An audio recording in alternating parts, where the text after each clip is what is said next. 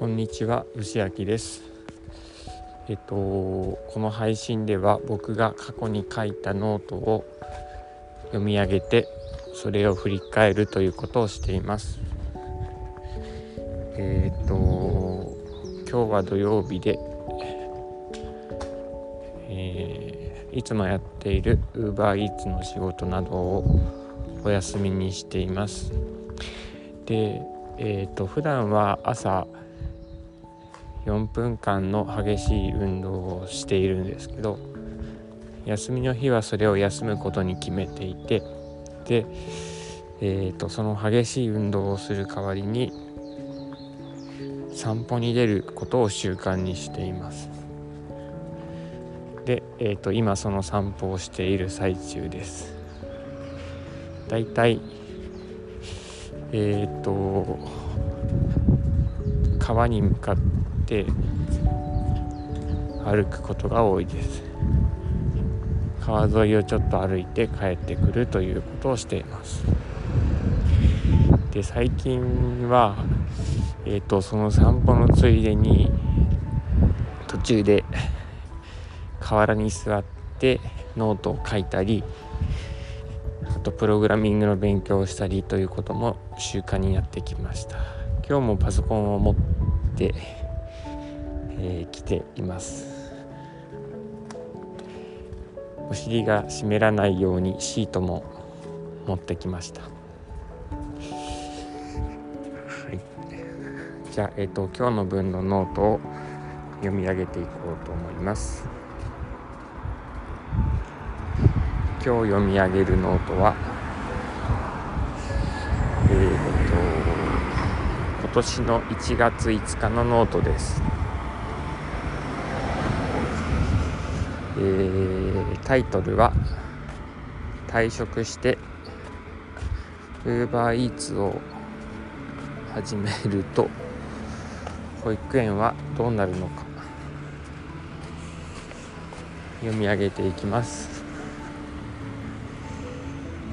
市役所に問い合わせたら開業届や勤務内容証明書のことを教えてくれた。ネット検索すると開業届の書き方とか青色申告承認申請書のこととかいろいろ情報が見つかった。なんとかなりそう。ほっとした。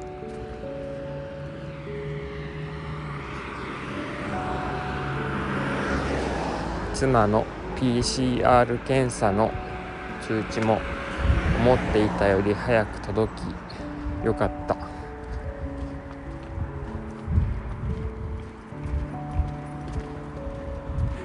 5連休なんて新婚旅行の時以来毎日3食ご飯を作り子供たちと公園に行き楽しい時間を過ごせた。読み上げはここまでです。えー、っと当時訪問介護の会社で働いていて退職することを決めていました。で退職後に保育園引き続き預けられるのかと不安に思っていたんですが市役所に問い合わせてえ2月以降仕事を辞めて UberEats をやろうと思っているということを話してその場合えっと、こういう形で申請書を出せば大丈夫かと確認をしたらまあ大丈夫だろうというような返事だったので一安心しました。実際にその通りに申請書を出して今無事にあの引き続き預かってもらっています。えー、っと今日は歩きながらで車が横をたくさん通るのでちょっと聞きづらかったかもしれません。自分でも聞いてみてもし聞きづらそうだったらやり方を考え直そうと思います。聞いてくださってありがとうございました。今日はここまでにします。